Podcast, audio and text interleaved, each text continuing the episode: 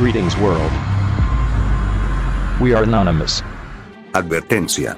El siguiente podcast de B-Leader incluye cuestionamientos perturbadores o planteamientos políticamente incorrectos.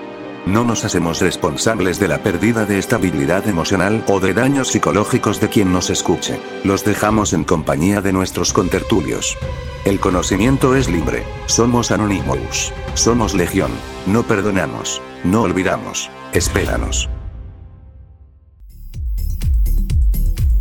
Hola Jairo, ¿qué tal? Muy buenas noches. Buenas noches. Ya estamos otra vez en este podcast. ¿Cómo estás, Inge? Muy bien, Inge, muy bien. Excelentemente bien. ¿Tú cómo estás? Muy bien, muchas gracias. Pues aquí saludándolos a todos. Esperamos que hoy tengamos algunos conectados, ¿verdad? Sí, vamos a ver qué tal se pone hoy.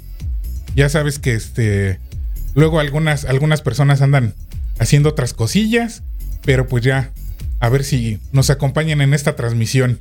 Con que nos escuchen es suficiente. Es correcto. Acuérdense que los que se conectan ahorita en vivo, mañana pueden escuchar este mismo podcast en todas las plataformas de audio que ustedes ya conocen, como Spotify, Apple Music, Amazon Music, Google Podcast, etcétera. Así es que pues ya vamos a comenzar. Súper bien. ¿De qué vamos a platicar hoy, Inge? Pues un tema que creo que es interesante por el contexto que tiene, que son los KPI. Los KPIs, los mentados KPIs que luego tienen de cabeza a muchas empresas y negocios. Que no deberían, ¿verdad?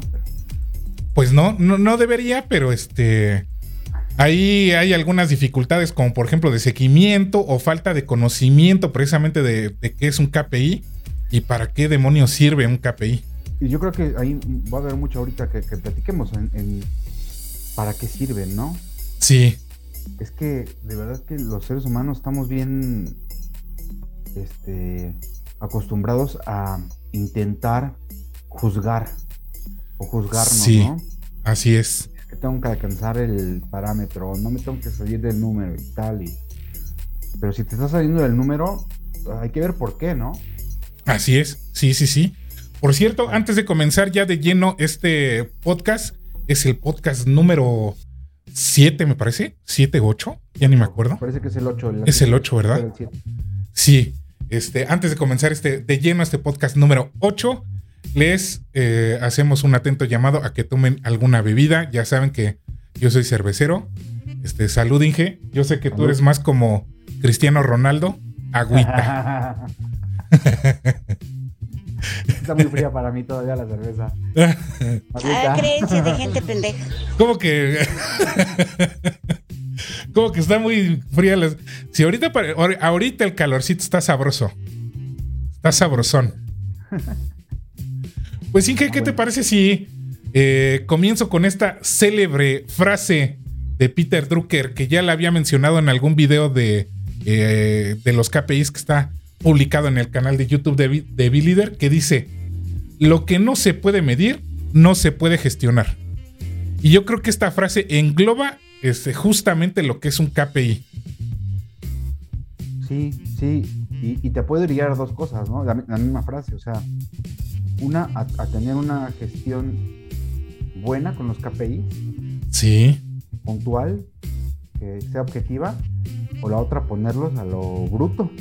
Que eso sucede mucho, ¿no? Es correcto, ajá. Ponerlos en donde no van, no te sirven para nada. Ajá, así es. Sí. Entonces esta frase me gustó mucho, por eso me gustó iniciar con esta frase. Inge, ¿qué es un KPI? ¿Qué demonios es un KPI? No sé si lo tengas por ahí. Aquí lo tengo. Un KPI es en español es un indicador clave de actuación. Ajá. ¿Vale? Y nos va a mostrar precisamente una indicación. Sí. Nos va a ayudar a saber hacia dónde tenemos que movernos. Ajá, sí. Así es. Como tú bien dices, los KPI son indicadores que miden el desempeño de cómo está la organización o la empresa, independientemente de su tamaño. Es decir, los KPIs están, y bien lo sabemos que las empresas grandes, ya lo tienen como que muy implementado, ya lo tienen muy, ya lo tienen hecho suyo, digamos. Pero esto también aplica para las empresas, las microempresas, las empresas familiares, inclusive también para los negocios locales. Si tú tienes, no sé, alguna reparadora de calzado, alguna carnicería, algún negocio de este estilo, también estos indicadores sirven. Lo que pasa es que como el concepto es tan, digamos, como que complejo, porque proviene del inglés y este tipo de cosas, las personas no se sienten tan acercadas a esta herramienta. No sé, ¿tú qué opinas? Yo creo que a veces pasa que cuando es una empresa pequeña o medianita, dicen, no, es que ese tipo de cosas son para las empresas grandes, ¿no? Sí. Nosotros no tenemos esa infraestructura. Yo les he dicho, no necesitas la infraestructura, o sea, esto es algo que, si quieres ser una empresa exitosa, te va a ayudar a lograrlo. Sí, de hecho, en la tarde estábamos platicando de alguna situación que ya nos estamos enfrentando y que nosotros somos una empresa pequeña, o sea, no es una gran empresa, somos una empresa, una microempresa, pero que a pesar de eso, por ejemplo, estamos basados en ISO 9000. O sea, no necesariamente tienes que tener un gran volumen de empleados como para agarrarte de estas herramientas de gestión. Y que te ayudan un montón porque te van, como bien lo estamos platicando, pues te van dando indicación, ¿no? Sí. Y van siendo te van ayudando a lograr objetivos. No solo los económicos, eso, porque puede haber objetivos económicos, pero también aunados a esos, pues tienen a lo mejor un objetivo de crecimiento en mercado o crecimiento en nuestro caso, por ejemplo, en plantilla de cursos, ¿no? O en la forma en la que se hacen los cursos. Sí. Crecimiento en ese sentido, ¿no? A lo mejor dices, no necesariamente quiero duplicar los clientes, pero sí quiero tener una cartera más específica, ¿no? Ajá, así es. Que mis clientes sean clientes que tienen ciertas características. Ajá, es correcto. Solamente en esos clientes me quiero enfocar porque son los que me conviene atender. Ajá, Inge, te pido un favorzote, si le subes un poquito más a tu micrófono. Voy a subirle. Por favorzote. Estos KPIs me dijiste que están, que hay de diferentes tipos, ¿no? Hay de diferentes tipos, Primero me gustaría tratar el punto de cuál es la diferencia entre un KPI y una simple métrica. Ya ves que, por ejemplo, los colaboradores están acostumbrados a llenar algunos formatos, algunas pues hojas de registro que, digamos, en su día a día ocupan para llevar un conocimiento de qué es lo que están haciendo, a qué hora lo hacen, cómo lo hacen, etcétera, ¿no? Entonces sí me gustaría entrar con este temita de cuál es la diferencia entre un KPI y una simple métrica. No sé si tengas algún inconveniente. Entra, cuéntame. Vale, primero, la métrica es solamente información numérica. Es decir, nada más tienes una tabla con números que no te dan, digamos, una información más allá de la simple resultado de alguna medición o de algo que hayas hecho, ¿no? En tu día a día, como por ejemplo horarios de entrada, etcétera, ¿no?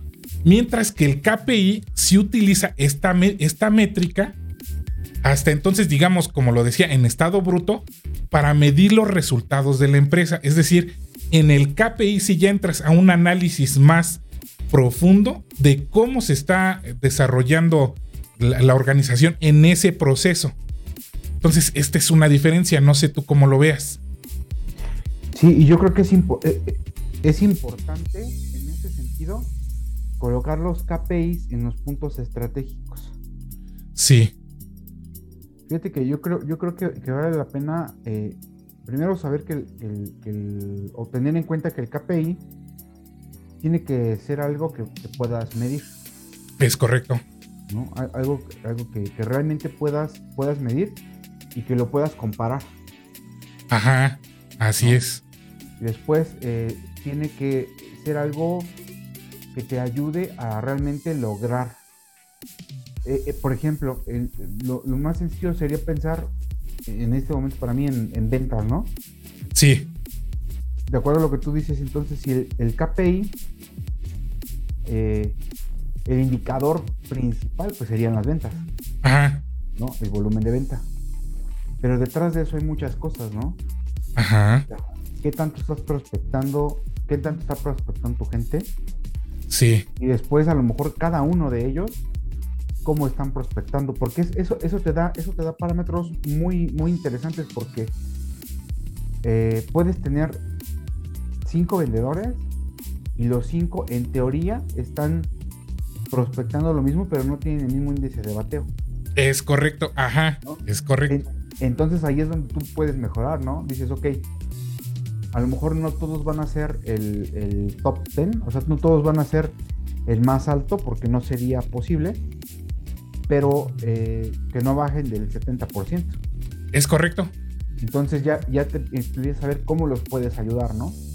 Entonces en la estadística tú verías el indicador de ventas. ¿Cuánto está vendiendo en volumen de todo ese departamento? Pero si ya tú eres el dueño del departamento y quieres ver dónde les puedes ayudar o dónde puedes apalancar a la gente que está trabajando para ti, ajá, entonces ya verás métricas de cada uno, ¿no? Es correcto, ajá. Y dices, a lo mejor este cuate está prospectando 20 y de los 20 está vendiendo 3, ¿no? Y alguien más está prospectando 30 y está vendiendo 10. Ajá. O simplemente, ¿no? Digamos, tú puedes darte cuenta, ¿no? Si algún colaborador, seguimos con el ejemplo de ventas, está prospectando todos los meses la misma cantidad, dices, no, pues va bien, está prospectando, no sé, 100 clientes diarios, ¿no? Que es una buena cantidad para una prospección diaria, y me estoy, yo creo que proyectando demasiado, ¿no?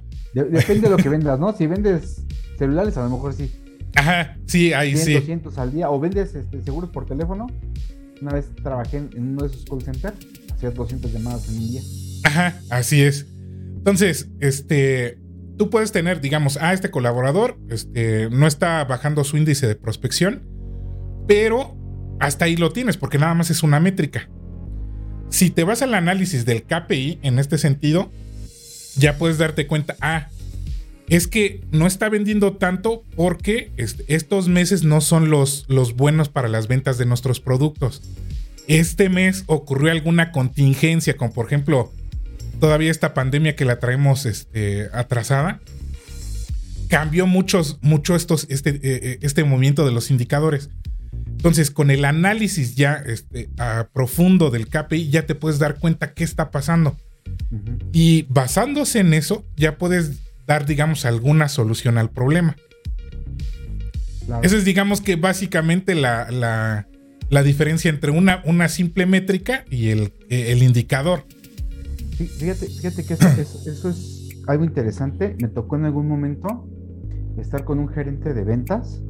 Sí. Era parte del equipo. Ventas muy técnicas, ¿no? Y se le ocurrió que era buena idea que pudiera medir el volumen de ventas. Y yo estaba de acuerdo. Sí. Porque no se medía el volumen de ventas. O sea, nada más era ahí lo que vaya cayendo, ¿no? Pero nos reúne para ver ventas, y estaba comparando marzo con abril. Entonces, que en marzo vendimos tanto y en abril vendimos tanto, ¿no? Pues sí, pero es que no puedes comparar marzo con abril. Tienes que comparar marzo de este año con marzo del año pasado. Abril de este año. Dice, ¿por qué? Pues porque marzo no tiene Semana Santa y abril sí. Es correcto. O viceversa, ¿no? O sea, no es el mismo tipo de mes. Ajá. ¿No? Digo, tampoco es que tengas que... Tampoco es que no tengas que vender un poco más el siguiente mes. Ajá. O sea, no. Pero no puedes comparar peras con manzanas. Sí, es como, por ejemplo, cómo se mide la inflación. O sea, la inflación no se mide, digamos, no se compara un mes con otro seguido, ¿no? Se compara el índice de inflación que tuviste el año pasado en el mismo periodo. En el mismo, exactamente. Así es. Porque los meses se parecen, porque no es lo mismo diciembre que abril. Ajá. Y no es lo mismo abril que junio. Y es que pegan todo, ¿no? Porque no vendes lo mismo, pero también tienes el tema de la producción. Es correcto. Estás produciendo para vender, pues no vas a tener los mismos niveles de producción. Entonces, sabiendo esto, teniendo este parámetro en la mente, puedes planear muy bien la parte de mantenimiento de los equipos. Sí, sí, sí, sí. Porque ya sabes que la empresa tiene un cierto ritmo, ¿no? Me tocó trabajar en la empresa de servicios y prestábamos servicios durante el mantenimiento. Ajá. Entonces había meses fuertes. Semana Santa y diciembre. Que es cuando la mayoría de las empresas tienen una canchita para hacer mantenimiento. Sí, ellos pagan por mantenimiento y nosotros entrábamos, ¿no? Ajá, así es. Pero después cambia el mercado y cambia eso, ¿no? Ahora los meses de diciembre lo tenemos prácticamente parado. Porque ajá. Hacíamos proyectos, entonces los proyectos en esas fechas, como que nos tocaba casi con puro extranjero, los extranjeros se querían ir a sus casas. Sí, regularmente así pasa. Así pasa, ¿no? Entonces ya sabes que los italianos se van a ir, entonces se van a mediados de diciembre y regresan a principios, mediados de enero. Me canso ganso. Que así pasa. Canso ganso, está buenísimo ese. Me canso ganso. Así pasa, Y es que tenemos diferente cultura de trabajo en ese sentido. Sí, y que también el KPI sirve también para darnos cuenta de cómo está esta situación. Al ratito vamos a ver cuáles son los diferentes tipos de KPI que existen. Jairo, ¿te parece si damos algunas características que debe de tener un buen KPI? A ver, dale. El primero es estar alineado con la estrategia organizacional y ser relevante a los objetivos. Como tú bien decías, primero hay que tener objetivos, ¿no? Sí. Si no tienes un objetivo definido, no puedes tener un buen KPI. Así es. No sé tú qué opinas. Así es, y te decía, no necesariamente tienes que ser un objetivo de ventas. Sí. Y de hecho, hoy en día empiezan a funcionar más otro tipo de objetivos, ¿no? O sea, a lo mejor, ¿sabes qué? Vamos a donar, por decir una tontería, ¿no? Vamos a donar el 5% de las ventas y entonces queremos donar por lo menos $30 millones. Ajá. ¿No? Entonces, sí. El objetivo está en donar esa cantidad de dinero, ¿no? O el objetivo puede estar en ser la empresa más limpia. Sí.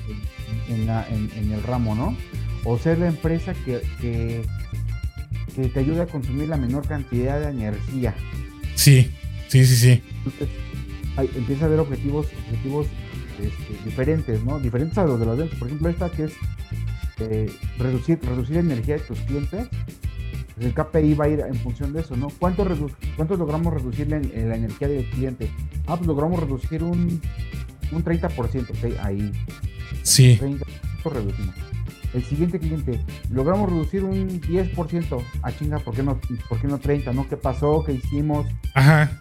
La propuesta, ¿cuál fue la diferencia? Y entonces está muy padre porque al final de un periodo de tiempo puedes tener como estrategia y mostrarle a tus clientes: mi objetivo es reducir la mayor cantidad de energía posible para ti, que eres mi cliente. Ajá. Y lo mínimo que he logrado es un 25%. Ajá.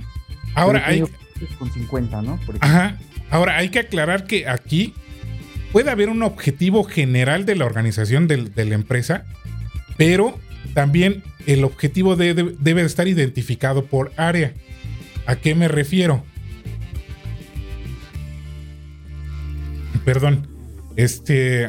Digamos, si tú estás en el área de calidad, uno de tus objetivos es disminuir en 35% los rechazos de los clientes. Entonces ya tienes ese objetivo. Depende de ese objetivo, qué KPIs vas a necesitar seguir. Paros en máquinas, todo este tipo de cómo te entregan la materia prima, los análisis de tu producto terminado, lo que estás haciendo en el laboratorio de análisis de calidad. Y es que fíjate que pasa algo muy chistoso ahorita que estás hablando de los KPIs que sí funcionan para eso, ¿no? Sí. O sea, para entregar a tu cliente, ¿no? Dijiste para entregar a tu cliente. Hay gente que dice, es que la forma en la que nos medimos es que hacemos una encuesta de satisfacción al cliente. Está perfecto. Está bien, ajá. Está bien. Siempre sale con 10, aunque entregues temprano o entregues tarde. Ajá, sí. ¿No? O sea, siempre, entonces no te está dando un parámetro. Es correcto, ajá. No te está diciendo si estás entregando antes, porque tu cliente ya está acostumbrado a que le entregas, a que tú le prometes 30 días y entregas en 18. Sí. Tú nunca sales de los 30 que prometiste. Sí. ¿No?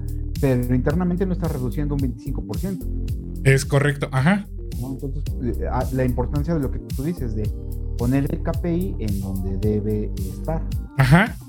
Ahorita mencionamos dos áreas, ¿no? Área de ventas, área de calidad. También involucra, te digo, todas las diferentes áreas, las áreas de producción, las áreas administrativas, áreas de recursos humanos, las áreas de gerencia, cómo se están moviendo tus gerentes, cómo están realizando sus actividades. Hay empresas que yo he visto que tienen KPI de capacitación. Es correcto, sí. O sea, dicen, la gente tiene que dedicarle cuando menos el 20% de su tiempo a la capacitación. ¿No? Eso significa que si trabajas 8 horas. Sí. Betty nos manda un mensaje, Jairo. Nos dice, y no está Toño para decir de deseo concedido.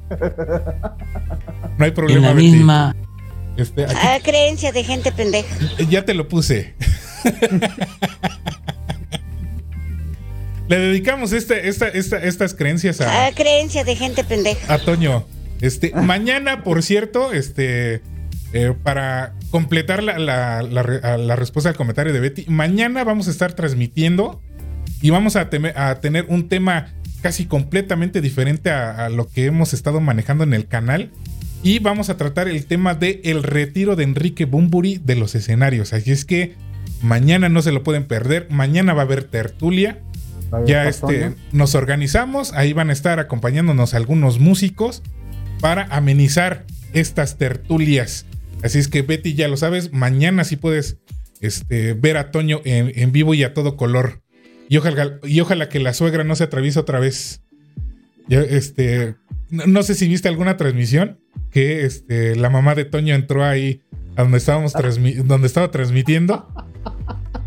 Entonces, bueno, la suegra de todo México ya se hizo conocida. Betty también nos manda otro mensaje y dice, y ya ahora sí, ya hablando de los KPIs, y ya bien establecidos tus objetivos y KPIs, es más fácil comparar y demostrar la mejora en función del tiempo o para comparar meses o años. Es correcto. Sí, lo que estábamos mencionando ese rato, ¿no? Sí, aquí el asunto es tener esas mediciones pues bien identificadas, ¿no? O sea, que realmente el KPI te esté dando información, incluso a veces información veraz, porque me ha pasado en algún momento que, oye, este KPI siempre sale bien. ¿Cómo le haces para ingresar esta información?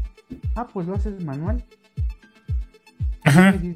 Hoy trabajé bien. Bien. Sí. ¿No? Sí. Entonces dices, No hay, o sea, no te estás midiendo. Ajá, sí, no, sí. No te estás midiendo, simplemente estás viendo, le estás poniéndole una calificación. Ajá, y ya cuando analizas tu KPI, ya te puedes dar cuenta de eso, ¿eh? Porque, por ejemplo, no sé si es, casi no ocurre en una lejana galaxia, aquí no. La mayoría de los colaboradores, cuando están llenando los registros, pues casi están llenando planas. O sea, tú estás midiendo, por ejemplo, pH, y como es el mismo producto en diferentes días, no hay problema si el estándar te dice que debe tener pH de 3, pues a todos los registros les pones 3, a todo el registro, de todos los análisis, de todas tus muestras.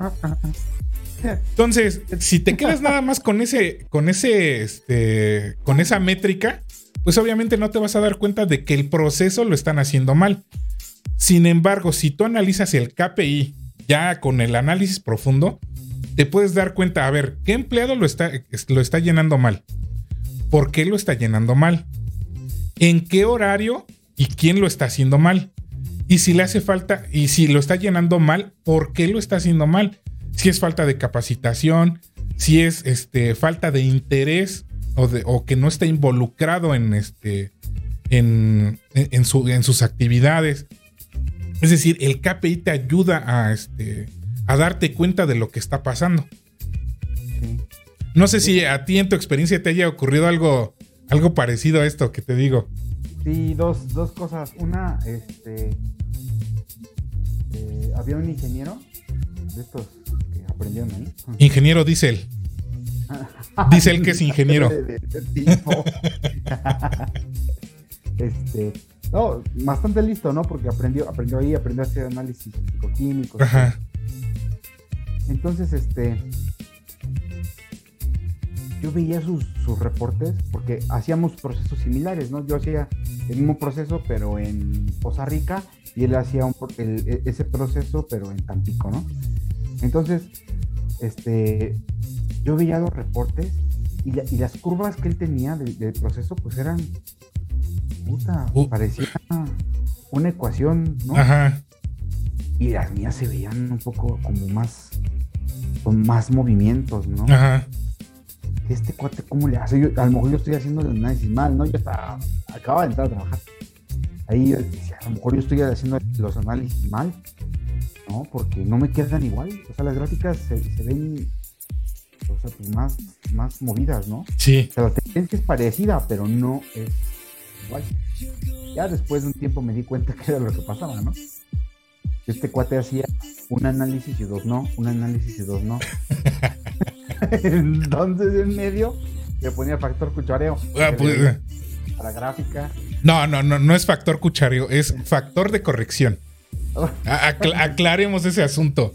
Es factor de corrección. Y otro que me tocó ver y que fue un operador ya operadores que ya tienen 30 años haciendo lo mismo, digamos, estaban neutralizando unas soluciones. Sí. Se hacía de manera manual porque prácticamente no había nada ahí alrededor, ni energía eléctrica, nada. Entonces iban vertiendo el producto y le movían. Y vertían más producto y le movían. Y ahí iban todo el día ahí a rayo sol. Ajá. Entonces, este cuate metía las tiras de pH y a una salía bien, eran 3 contenedores. Mete la otra y sale bien, mete la otra y no sale bien. Y entonces voltea a ver el producto y joder, ¿no? Ya, a lo mejor me equivoqué, voy a meter otra. Ajá. Le agarra y la mete y sale bien. Y dije, ¿a poco se va a equivocar la tira de peche? Si es reactivo, o sea, no es de... Ay, no es como... Hoy amaneció de malas y no quiso reaccionar. O sea, no es un aparato electrónico. Sí. Reactiva. Tiene que reaccionar. La agarro yo, agarro las tiras, la meto. No, esto está mal. Ya, lo corrigieron. Pero le digo, oye, ¿y cómo le hiciste para que pasara como bueno, no? Para que pasara como PH7. Saludos, Edgar Saucedo. muchísimas gracias por estarnos acompañando en este podcast. Cualquier duda que tengas nos puedes preguntar, ya sabes, o algún comentario. Muchísimas gracias. Y entonces este cuate agarraba y le hacía así, o sea, te distraía para que no lo vieras y le hacía la tira. Ah, cabrón. Ya. Los voy a acusar con sus mamás. Oye. No, ¿cómo? Es que y luego todavía pH 7. Entonces se mete la tira reactiva a la boca, ya sale con pH 7 y ya reaccionó. Y aunque la vuelvas a mojar, ya no marca. No, y depende de ese pinche pH de lo que hayas tragado. Si te tragaste unas pinches garnachas en la esquina, no más, va a estar súper ácida esa madre. Pero entonces este cuate así lo hacía. O sea, si te atontabas, te daba la pinche tía. Ya salió bien. No manches. Sí. Ocurre. Entonces, hay que tener cuidado porque si, como tú dices, ¿no? Si tú te toca revisar los KPI, pues tienes que darte cuenta, tienes que ir observando cómo van caminando. Si se ven muy perfectos, lo más seguro es que algo está pasando. Sí. Por cierto, apuntando a esto que tú mencionas, en B-Leader manejamos el curso de control estadístico de procesos. Y aquí te das cuenta de todas estas situaciones que se presentan. Porque, en serio, hay algunos colaboradores que son extremadamente mañosos y saben sacar ese factor de corrección que estamos mencionando. Hijo, sí. Y ya lo saben hacer a la perfección ya de tantos años que están haciendo esa actividad, que pues dicen, pues ya me la sé. Pero aquí se comete ese error, ¿no? Sí está bien que tú tengas la expertise de los años y que con solamente ver alguna solución ya conoces su densidad, o la igualación de colores, por ejemplo, en la industria de las pinturas.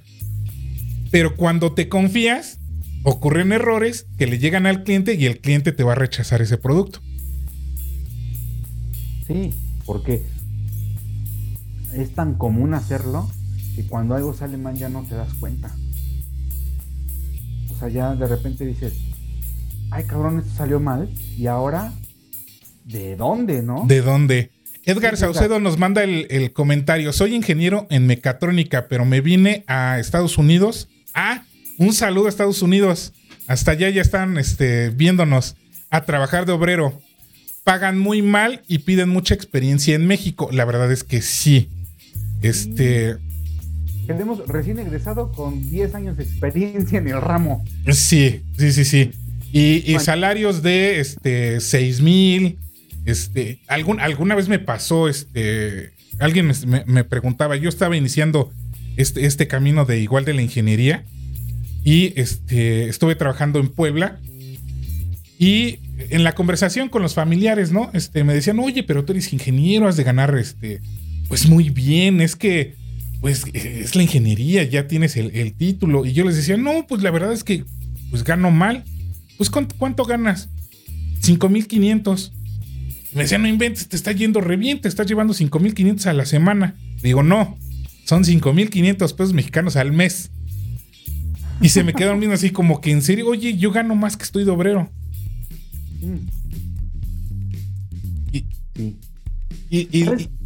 Sí, ajá. Dime. Me pasó algo similar a lo que tú dices. Conocí un señor que manejaba una grúa de 100 toneladas. Ese señor ganaba como 15,000 pesos al mes. Yo ganaba 10. Ajá, sí. Y digo, señor, ¿cuánto tiempo estudió para poder manejar su grúa? Y dice, es un curso de 3 meses. A huevo. Pendejos, oiga. Creencia de gente pendeja. No, es que... Y sí pasa, pero ¿sabes? Yo siento cuál es el asunto... que nosotros mismos como profesionistas nos malbaratamos. No sé, es que la realidad de las cosas es que egresando de la facultad, de la universidad, nunca te enseñaron, bueno, a mí, por ejemplo, nunca me enseñaron en sí a venderme. No te dicen, ve y consigue trabajo. Es lo único que te dicen, ¿no? De aquí vas a salir y vas a tener que conseguir chamba. Pero no te dicen ni el cómo, ni el cuándo, ni el cómo, ni el cuánto cobrar. Entonces, a punta de madrazos aprendes a venderte. Sí, y más si quieres hacerlo, ¿no? Porque puedes no querer. Sí. Yo creo que con 1,000 mensuales y ascenderé aquí, y ya cuando llegue a ser gerente van a pagar 8. Ajá, sí. Sí, sí, sí. Y tenemos compañeros en el gremio que terminan así, ¿no? Sí. O he conocido algunos, así como Edgar, que estudia mecatrónica y terminan haciendo mantenimiento. Sí. Regularmente terminan en ese rubro en la industria. Sí, y a lo mejor terminan haciendo algo que no necesariamente les va a pagar las cuentas, ¿no? Sí. O sea, como por ejemplo a nosotros los ingenieros químicos siempre nos encasillan en control de calidad. No sé si o sea, la gran mayoría de ingenieros químicos que conozco iniciaron en la industria en el departamento de control de calidad. Sí. La gran mayoría iniciamos ahí. Y ya de ahí te vas, te empiezas a involucrar en otros en otras áreas. Edgar nos menciona, el que está mal es uno por no encontrar un buen trabajo. Pregunta, ¿por qué hay mucha presión por parte de la gente que te rodea? Híjole. A ver, deja, entiendo bien tu pregunta. El que está mal es uno por no encontrar un buen trabajo. No, hay muchísimos factores.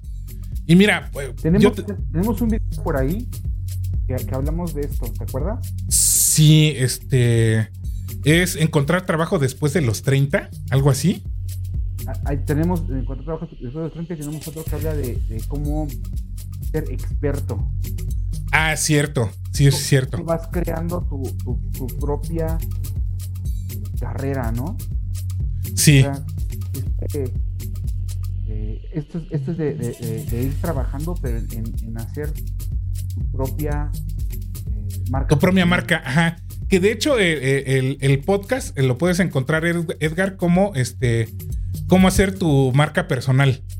Está en el canal de YouTube, ahí de B-Leader, ahí lo puedes encontrar y ahí mencionamos algunas cosas de este estilo. Pero sí, respondiendo a tu pregunta, no estás mal tú, las circunstancias son muchísimas. Por ejemplo, ahorita el entorno global, económico y geopolítico está demasiado ajetreado, demasiado inestable. Por ejemplo, una cadena de comunicación de Rusia está despidiendo a muchísimos empleados porque pues este canal está vetado en partes de Europa, Estados Unidos. Entonces se está despidiendo gente, ¿no? Entonces no es culpa de los colaboradores, es culpa también del entorno, de las condiciones económicas. Por ejemplo, aquí en México, ahorita no se está llegando tanto el impacto de la subida del precio del combustible. Se ha mantenido ahí más o menos estable, pero si en algún momento se llega a disparar el precio del combustible, obviamente la inflación va a aumentar, y al aumentar la inflación, va a haber condiciones diferentes en el trabajo porque la gente ya deja de consumir productos. Entonces, si la gente no consume productos, si no compra, pues obviamente la industria va a decir, pues ¿para qué produzco? No produzco porque pues no vendo. Entonces, si no produzco, ¿para qué quiero tanta gente en planta? Pues empiezo a prescindir de la gente. Entonces, no es culpa de nosotros, es el entorno. Hay muchas condiciones, ¿no? Inclusive también la condición dentro de las empresas, es decir, cómo se lleva a cabo el ambiente laboral, las condiciones de contratación, no, o sea, son muchos factores, no nada más depende de ti. Obviamente tú como profesionista debes de ir más allá porque ahorita estamos compitiendo con gente que está recién egresando. Por ejemplo, nosotros que ya tenemos algunos años ya de experiencia. Estamos compitiendo con recién egresados. Estamos compitiendo con gente más joven que nosotros. Yo, por ejemplo, tengo 42 años y estoy compitiendo con gente como tú, que aquí en el comentario mencionas que tienes 33 años. Estoy compitiendo contigo. Obviamente la industria depende de las actividades que hay que realizar. A lo mejor van a preferirte a ti por la edad, que eres más joven, que a mí. Y lo platicamos también en algún otro podcast, ¿no? También de cómo ser viejo en la industria a los 30 años, ¿no? Creo que así más o menos se llamaba el podcast. Entonces, depende mucho. Y la otra, para concluir, porque por lo de la presión de la gente que te rodea. Mira, la gente que te rodea siempre te va a presionar. Yo te puedo hablar de mí personalmente. Cuando yo abrí esta empresa, cuando abrí este negocio, todo el mundo me decía que me dejara de hacer pendejo, que dejara de andar de huevón. Literal, sí me lo llegaron a que dejara de andar de huevón, que buscara un trabajo, que buscara un verdadero trabajo. Llegué por esa misma presión de los familiares, amigos que realmente te están chingando con estos puntos de vista, te bajan la moral. Y en esa ocasión yo sí llegué a cometer varios errores en decisiones que tomé. Llegué a caer en industrias que mal pagadas, deja tú lo mal pagadas, industria grosera, industria que realmente ahí me humillaban, y por la presión de la familia, de la sociedad, pues me aguantaba todas esas groserías, ¿no? Con decirte que en alguna ocasión sí me llegaron a decir: bueno, ingeniero, ¿qué es usted? ¿Está pendejo o qué? ¿Para qué chingón lo contraté si no puede hacer nada? O sea, a ese grado llegamos. Edgar Saucedo, muchísimas gracias. Te mereces un super aplauso. Gracias por ese super chat. Esos $2, esos dos cueritos de rana que se le llaman. Muchísimas gracias. Un saludo hasta allá. Mencióname en dónde estás radicando en Estados Unidos para mandarte un saludo hasta allá. Y para lo que tú mencionas también, que te da miedo regresar y no encontrar empleo. Mira, todo depende de las condiciones. Miedo siempre va a haber, incertidumbre siempre va a haber. El miedo a cambiar las condiciones de vida, de trabajo, de dejar tu entorno. Muy bien, Edgar nos sigue desde Denver. Denver, qué buena onda, me siento bien contento ya. Ya estamos llegando hasta allá, hasta esos lares. ¿Cómo ves, Inge? Súper chingón. Chingón, Edgar. Muchísimas gracias, muchísimas gracias. Y para concluirte con esto, analiza tu entorno. Haz un huequito de reflexión para ver, analizar los pros, los contras, hacia dónde quieres llegar, qué es lo que quieres hacer llegando acá. Si acá tienes, digamos, familia, platicar con tu familia para que, a ver, si te dan chance, no sé, de vivir algunos días en su casa, si te van a dar algún apoyo en lo que encuentras empleo. Sí va a estar difícil encontrar empleo, para todos nosotros está difícil, pero se puede. La realidad es que aquí en México, México es un país muy noble. No sé tú qué opines, Jairo. Aquí solamente el huevón se muere de hambre. Yo creo que sí. Concuerdo contigo. Y además creo que vale la pena venir con la mentalidad de que no vienes solo a trabajar. Sí. Porque trabajar para una empresa empieza a ser ya algo que no funciona del todo, ¿no?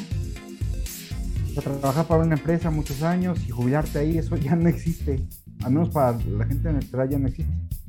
Entonces, lo que viene es que tenemos que ir generando esta carrera propia, ¿no? A través de nuestra marca. Y después, el trabajo empieza a ser aunado, ¿no? Yo te diría, ya que tienes pensado volver, empieza a trabajar en tu marca personal. Es correcto, sí. Aquí en línea es algo que puedes leer o que puedes encontrar en cursos muy fácil, Empieza a trabajar en tu marca personal para que cuando tú vengas para acá tengas la oportunidad de decidir a qué empresa quieres ir a trabajar. Sí. Porque tu personal puede ir en función de la empresa a la que quieres llegar. Sí. Y vas a tener una gran ventaja, Edgar. No sé cuánto tiempo llevas radicando allá en los Unites, pero si ya manejas muy bien el idioma, aquí la realidad es que los profesionistas no se están como que involucrando en esa parte del idioma. Vas a tener una gran ventaja si manejas el inglés. Va a haber muchísimas empresas que van a tener el ojo en ti. Entonces, no tengas miedo, más bien analiza cómo está tu entorno y ya dependiendo de cómo tú veas, de cómo tú lo reflexiones con la almohada, ya tomarás tus decisiones y te deseo la mejor de las suertes. Y por acá tendrás dos grandes amigos, acá el Inge Jairo y tu servidor Ángel, para cuando estés por acá y a ver si podemos hacer alguna colaboración y pues nos platiques tu experiencia por allá. Muchísimas gracias, Edgar. Y que continuamos con los KPIs. Estabas diciendo tus características. Las características. Entramos con la característica número 2. Y es súper importante. Tener una persona responsable que lo gestione y pueda monitorear el progreso. Me ha tocado que muchos KPIs los dejan abandonados y nadie es digamos que no hay alguien que sea realmente el responsable de llevar este seguimiento. Edgar, neta, te estás manchando. Mira, te mando una caguamita desde aquí, aunque sea virtual. Ya sacaste para la caguama de acá de Jairo. Ya tenemos otros 2 cueritos de rana para que Jairo se tome su caguama. Muchísimas gracias, Edgar. Bien, Inge, como te decía, tener una persona responsable. ¿Tú qué opinas? Tiene que ser una persona responsable y hábil. Y hábil, sí. Que pueda mantener eso al día, porque si no se vuelve como cuando haces una auditoría, ¿no? Sí. Mañana me toca y hay que llenar todo aquí, lo que no llenaron los demás, ¿no? Tiene que ser alguien que sea responsable, pero que al mismo tiempo pueda ayudar a los otros a que logren la meta de por lo menos registrar. Sí, sí. ¿No? Y aquí debe desde mi punto de vista, esta persona debe de cumplir 2 características. Una, que sea hábil y que tenga la expertise de manejar datos. Es decir, ya dentro de este manejo debe de tener el análisis de datos. Pero la segunda, y que luego... ¿Puede tomar un curso? Es correcto, sí. Lo pueden tomar con nosotros, ya saben. Aquí en B-Leader tenemos esos cursos. Después del comercial, déjame decirte que la segunda característica que sí debe de tener es que se debe de involucrar con el proceso. Es decir, no solamente tener el conocimiento técnico, debe de tener el conocimiento de cómo se realizan las actividades, quién, cómo, cuándo y dónde se realizan, porque si no va a estar a ciegas, nada más va a estar siguiendo los números, y los números son confiables, sí, pero no te dan ese panorama, o pueden no serlo, es correcto. Como el caso que te contaba hace rato, ¿no? Si yo dejo a estos muchachos hacer el trabajo y lo terminan, vienen y me entregan 3 tiritas con pH 7. Me dicen, aquí están. Ajá. Aquí están, ingeniero, todo salió perfectamente bien. Los 3 contenedores, pH 7. Sí. ¿No? En cambio, estando ahí, digo, como le dijiste, ¿no? O sea, como no puedes cambiarlo así de un momento a otro. Entonces, los voy a acusar con sus mamás. Ahí lo voy a acusar con tu mamá. Te voy a acusar con el gerente, te voy a acusar con tu mamá, ¿eh? Está peor, ¿no? Sí. Entonces, ¿sí son confiables los números? pero a veces llegan a pasar este tipo de cositas en las que el operador, porque se olvidó, porque no lo hizo a tiempo, por lo que sea, ya no anotó adecuadamente, ¿no? Ajá, sí. Entonces, sí, esta persona responsable debe de tener mínimo estas dos características. Mínimo. La tercera característica que debe de tener un KPI. Los datos deben de ser actuales y mostrar su tendencia para así proyectar a futuro y prepararse para las incertidumbres. Esto lo hacíamos en el salón de clases diario. Yo no sé por qué no se hace en la industria y en la práctica. O sea, tener una proyección. Acuérdate que a nosotros nos decían calcula la pinche tendencia, haz el cálculo de cómo va a estar a futuro y hazlo. Yo no sé por qué se perdió esa costumbre en la industria. Pues no todos, ¿no? Digo, hay quienes... Obviamente sí, no todos. Sí, tienes razón. ¿Sabes qué es lo que yo me he encontrado mucho? Que me dicen, es que mi empresa es muy difícil porque es muy especial. Sí. ¿No? Hacemos muy, muy distinto. Dices, a ver, espérate tú, unicornio. Creencia de gente pendeja. O sea, prestas un servicio o vendes un producto, o sea, no hay más. Sí, no hay más. Prestas un servicio o vendes un producto, cualquiera de las dos. Y ya sabiendo qué es eso, entonces ya hay forma de medir. Sí, es correcto. Es correcto. La cuarta característica, ser de fácil comprensión para todos los involucrados, ya que se medirán las actividades realizadas por los profesionales o los colaboradores que tengan a cargo la actividad. Es decir, un KPI no debe de ser complicado. No le vas a poner en el análisis una pinche ecuación acá de análisis cuántico. No, debe de ser sencillo. Debe de comprenderse lo más sencillo que se pueda. Porque cuando no se comprende, no se hace. Ajá, se vuelve inútil porque no lo entiendes. Si no es de fácil comprensión, se vuelve inútil y se vuelve como antiguamente o todavía se lleva a cabo el sistema de gestión. Ya ves que tienes todos los documentos y están muy bien conservaditos ahí en un anaquel, pero no tienen ni pinche idea de lo que significa. O, por ejemplo, también los procedimientos. Tienes el procedimiento, sí está muy bien escrito, bonito, ni siquiera una esquinita doblada, está guardadito ahí en una pinche carpeta, pero el colaborador que tiene que hacer la tarea no sabe qué procedimiento debe de seguir, cuáles son los pasos, qué debe de hacer, qué debe de observar, cómo debe de escribir las observaciones, de redactarlas. No sabe porque el procedimiento está muy bien guardadito, pero pues ahí está muy bien. Y el KPI, si no es sencillo, cae en este mismo panorama de volverse una herramienta inútil. Sí. Se me fue tu audio, Jairo. Voy. Ahí está. Ahí está. Creo que nada más es cuestión de la conexión. Ahí estás muy bien. Dale. Ok, sí, si no está bien enmarcado, ¿qué es lo que tengo que hacer y dónde tengo que hacerlo? Puede convertirse en un problema porque puedes estar registrando algo que no es, ¿no? Es correcto. En una lejana galaxia. Aquí no pasa. Me tocó ver una encuesta de satisfacción al cliente que resulta que hacen la encuesta de satisfacción al cliente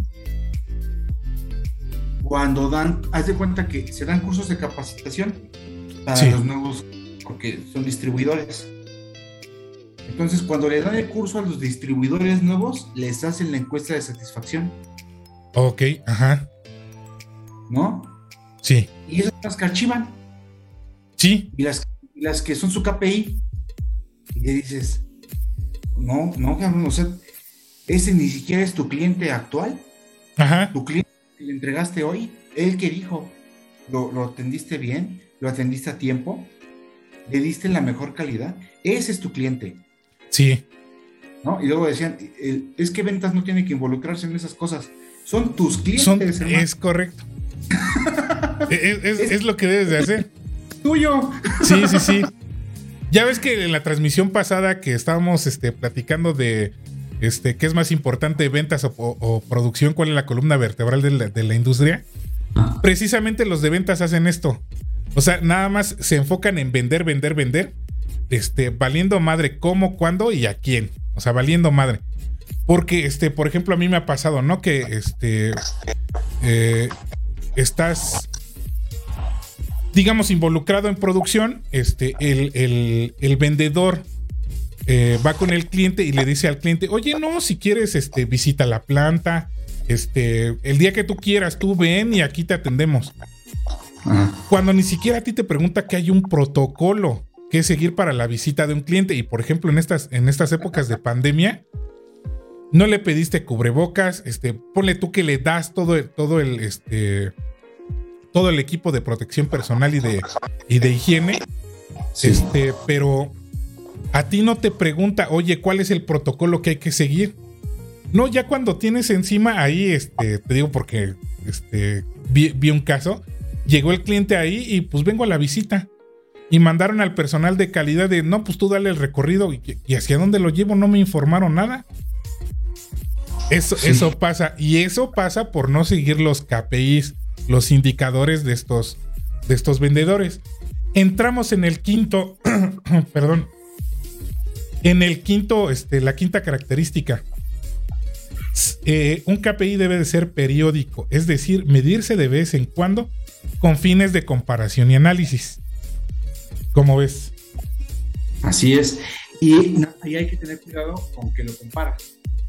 No es lo que decíamos hace rato, no es lo mismo el mes de enero que el mes de abril. Es correcto. Es correcto. Tener cuidado cómo lo comparas y con qué lo estás comparando. Ajá, así es. La sexta característica, ser confiable en un rango de variaciones aceptable. O sea, sí puede variar, pero depende de tu análisis estadístico, vas a tú ver qué tanto esta variación es aceptable. Si los valores son mucho mayores o menores que este rango, se debe encontrar una solución al problema y no te vas a dar cuenta si no tienes estos rangos. Y para calcular estos rangos no hay más que entrarle a estadística. Sí, por lo menos para estimarlos. Sí, por lo menos para estimarlos. La séptima característica, Jairo, estar estandarizado para la comparación. Y la palabra clave, estandarización. Y la que no le gusta a muchos. Sí. Es que mi compañía es chiquita, no la puedo estandarizar. Ajá, así es. Sí. La estandarización te lleva a la gloria.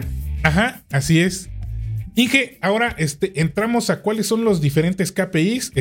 Ya llevamos una hora de transmisión. Ya vamos a entrar al final de este podcast. El primer KPI que vamos a tratar es el KPI de calidad. A ver. Del que estamos ahí platicando, ¿no? Los KPIs de calidad muestran la entrega de valor al cliente. También te permiten identificar errores imprevistos y cuellos de botella en la producción que puede corregirse para mejorar el proceso. Algunos ejemplos es el porcentaje de productos defectuosos, índice de quejas de los clientes, la eficiencia de la producción o la efectividad de los productos finales. Este KPI es súper importantísimo y que la mayoría de la industria lo tiene, pero como que luego a veces lo relega a un segundo o tercer término, porque a veces si digamos el KPI te dice no, pues tu producto está saliendo mal, pues no le hace, bríncatelo, el chiste es que se lo mandes al cliente ya, porque me urge. Sí. Ya ves qué pasa. Por intentar salvar otro. Ajá, sí.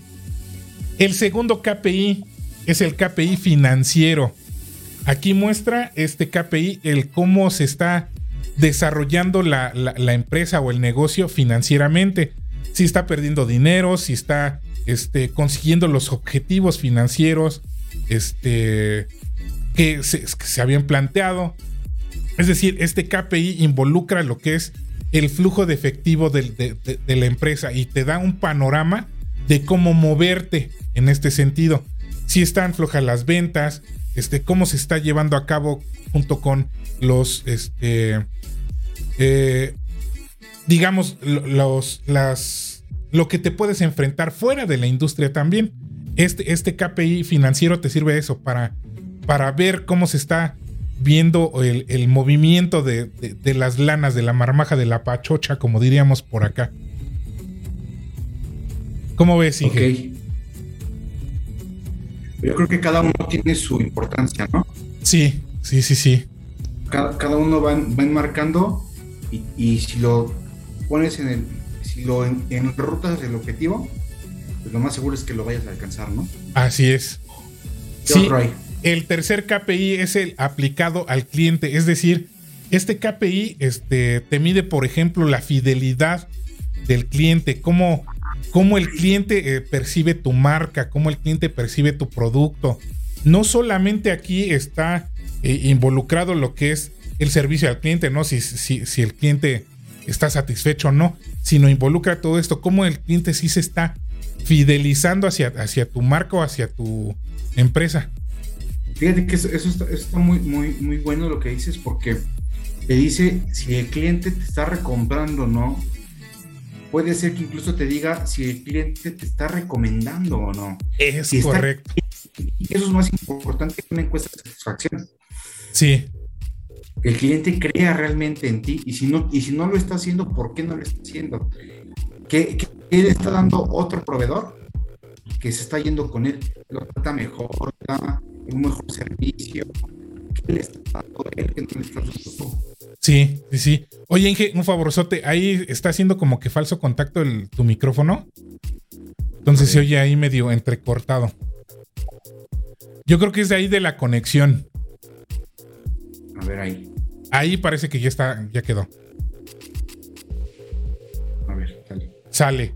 El siguiente KPI, el KPI número 4, es el KPI de productividad. Es decir, aquí ya entras dentro de tu producción. Si las máquinas están fallando, si los operadores están haciendo bien las actividades o no, si se están realizando bien los ajustes o reparaciones a tu maquinaria. Es decir, aquí ya entras dentro de esta área de productividad y este KPI te da este panorama. El siguiente KPI es el KPI de recursos humanos. Regularmente recursos humanos veo que no está llevando un KPI. O sea, te dan encuestas. ¿Cómo está el ambiente laboral? Encuestas de, por ejemplo, cuánto pagué de nómina, cuántos faltaron hoy, índice de asistencias, hasta ahí. Pero en realidad no tienen un buen manejo de los KPI. Se comprende porque no es por menospreciar, pero sí el personal que se involucra en el departamento de recursos humanos no tiene este fácil manejo de lo que es las herramientas estadísticas, ¿no? No tienen ese feeling, pero sí se deben de involucrar, ¿no? Porque por lo menos el gerente, ¿no? Eso sí, por lo menos el gerente. Sí, porque ahí te puedes dar cuenta, por ejemplo, cómo está tu rotación de personal. Y la rotación de personal conlleva un costo altísimo para cualquier industria, altísimo, y no se imaginan cuánto cuesta. No, claro, yo por ejemplo me acuerdo gente que le tienes que dar equipo de protección personal y dices, puta, cada que entra uno hay que meterle 10,000 pesos de equipo de protección personal. Sí. Arranque, sin equipo no lo puedo sacar a trabajar. Es correcto, sí. Y el último KPI es el KPI estratégico y muestra cómo es la relación de la empresa con sus objetivos. Y aquí concluimos con lo que habíamos iniciado. Si la empresa no tiene un objetivo definido, no tiene un camino, no sabe por dónde andar, está a ciegas totalmente. ¿Cómo ves, Inge? Creencias de gente pendeja. Creencias de gente pendeja. El objetivo vas a llegar a algún lado, ¿no? Sí. Y por último, es importante recordar que mirar los KPIs por separado puede proporcionar información insuficiente. Se necesita analizar múltiples métricas juntas para obtener información integral real. Entonces, no solamente es concentrarte en el KPI que a ti te interesa o que tú dices, yo soy el responsable de este KPI. No, hay que ver los KPIs, todos los índices globalmente. Por ejemplo, los índices o los KPIs de incidentes. Imagínate que nada más el departamento de seguridad se involucre en este departamento, ¿no? Entonces, recursos humanos, ¿qué está haciendo para dar este seguimiento? Si tiene el desconocimiento de este KPI. Sí, claro. No sé si has visto en la entrada de algunas empresas que dicen 0 días sin accidentes. Volvemos a empezar. ¿Cómo están siguiendo ese KPI, no? En una lejana galaxia. El cliente de una empresa de cursos. Sí. Entonces decía 12 días sin accidentes, ¿no? 12 días sin accidentes. Esos a los días, 3 días sin accidentes, ¿no? Así es. Sí. Pues, y algo pasó, Antier. Ajá, así es. Inge, ya para ir terminando este pequeño podcast, porque ya llevamos, ¿cuánto tiempo? No. 1 hora y 10 minutitos más o menos de transmisión. Tus conclusiones, Inge, o si quieres añadir algo a este tema. No, vamos a concluir. Órale. Los KPIs son importantes y tienen que ser dirigidos hacia los objetivos de la empresa. Si no tienes objetivos de la empresa, eso es lo primerito que hay que hacer. Objetivos, y en función de eso, los KPIs no vas a medir nada. Sí, es correcto. ¿Alguna otra cuestión, Inge, que te gustaría añadir? Algo que se haya quedado en el tintero o que se me haya ido por ahí de viaje. No. Todo lo que yo traigo aquí lo dijiste. Bien, perfecto. Yo nada más concluiría que los KPIs son súper importantes, no solamente para la industria grande, sino también para los pequeños negocios, porque puedes darte cuenta de tu volumen de ventas, puedes darte cuenta de las mermas que hayas tenido de producto, ¿no? Porque, por ejemplo, un ejemplo de si tú vendes cerveza, ¿no? ¿Cuántas cervezas se te echan a perder? ¿Cuántas cervezas el proveedor no te deja? O sea, te das cuenta de todo esto y puedes tomar decisiones importantes. Y entonces, los KPIs no solamente es para la industria grande, no solamente es para industrias como, por ejemplo, Coca-Cola o Palmolive, este tipo de industrias grandes, sino que en una industria familiar que digas, somos 10 empleados, que eres tu papá, tus hermanos, tu mamá están involucrados allí en la venta de productos. También les sirve manejar estos KPIs, porque se pueden dar cuenta cómo está, digamos, su flujo de efectivo, cuántos se están endeudando, cómo se están endeudando, cómo manejar mejor estos números, estas pérdidas, estas mermas, qué días vendemos más, por qué plataformas estamos vendiendo más. Si tú tienes tu negocio en línea y tienes una tienda física, comparar cuál es el estatus de estas dos, si estoy vendiendo más en línea, si estoy vendiendo más en el stand o en tienda física. Entonces, los KPIs son muy nobles, son sencillos de manejar si los aprendes a manejar, son realmente sencillos. Es decir, la estadística no es más que sumas, restas, multiplicaciones y divisiones y alguna que otra raíz cuadrada. No te vas a encontrar con integrales, no te vas a encontrar con derivadas, no te vas a encontrar con nada de eso. Son realmente operaciones sencillas si llevan una metodología, pero si tú si tú aprendes a manejar estas herramientas, se te va a hacer súper sencillo. Esa sería mi conclusión, Inge. Excelente. Para ir concluyendo, Inge, ¿dónde te podemos encontrar? A mí me encuentran en Cartas para Ingenieros, tanto en Facebook como en YouTube. Estamos subiendo ahorita videos de transporte y... Ay, no me acuerdo de qué iba esta semana, pero ahí... Hay que se mantengan pendientes, ya saben. Suscríbanse al canal de Jairo, denle seguir a su fanpage. Es Cartas para Ingenieros en los dos canales. Ya te dije que te abrieras tu Instagram. Mejor te vas a abrir tu OnlyFans. ¿Sí? Ya es primero el OnlyFans que el Instagram. Hay que darle. Sí. Para todo. Sí. A nosotros nos pueden encontrar en Instagram y Facebook como B-Leader.oficial y en Twitter como @B-Leader_oficial.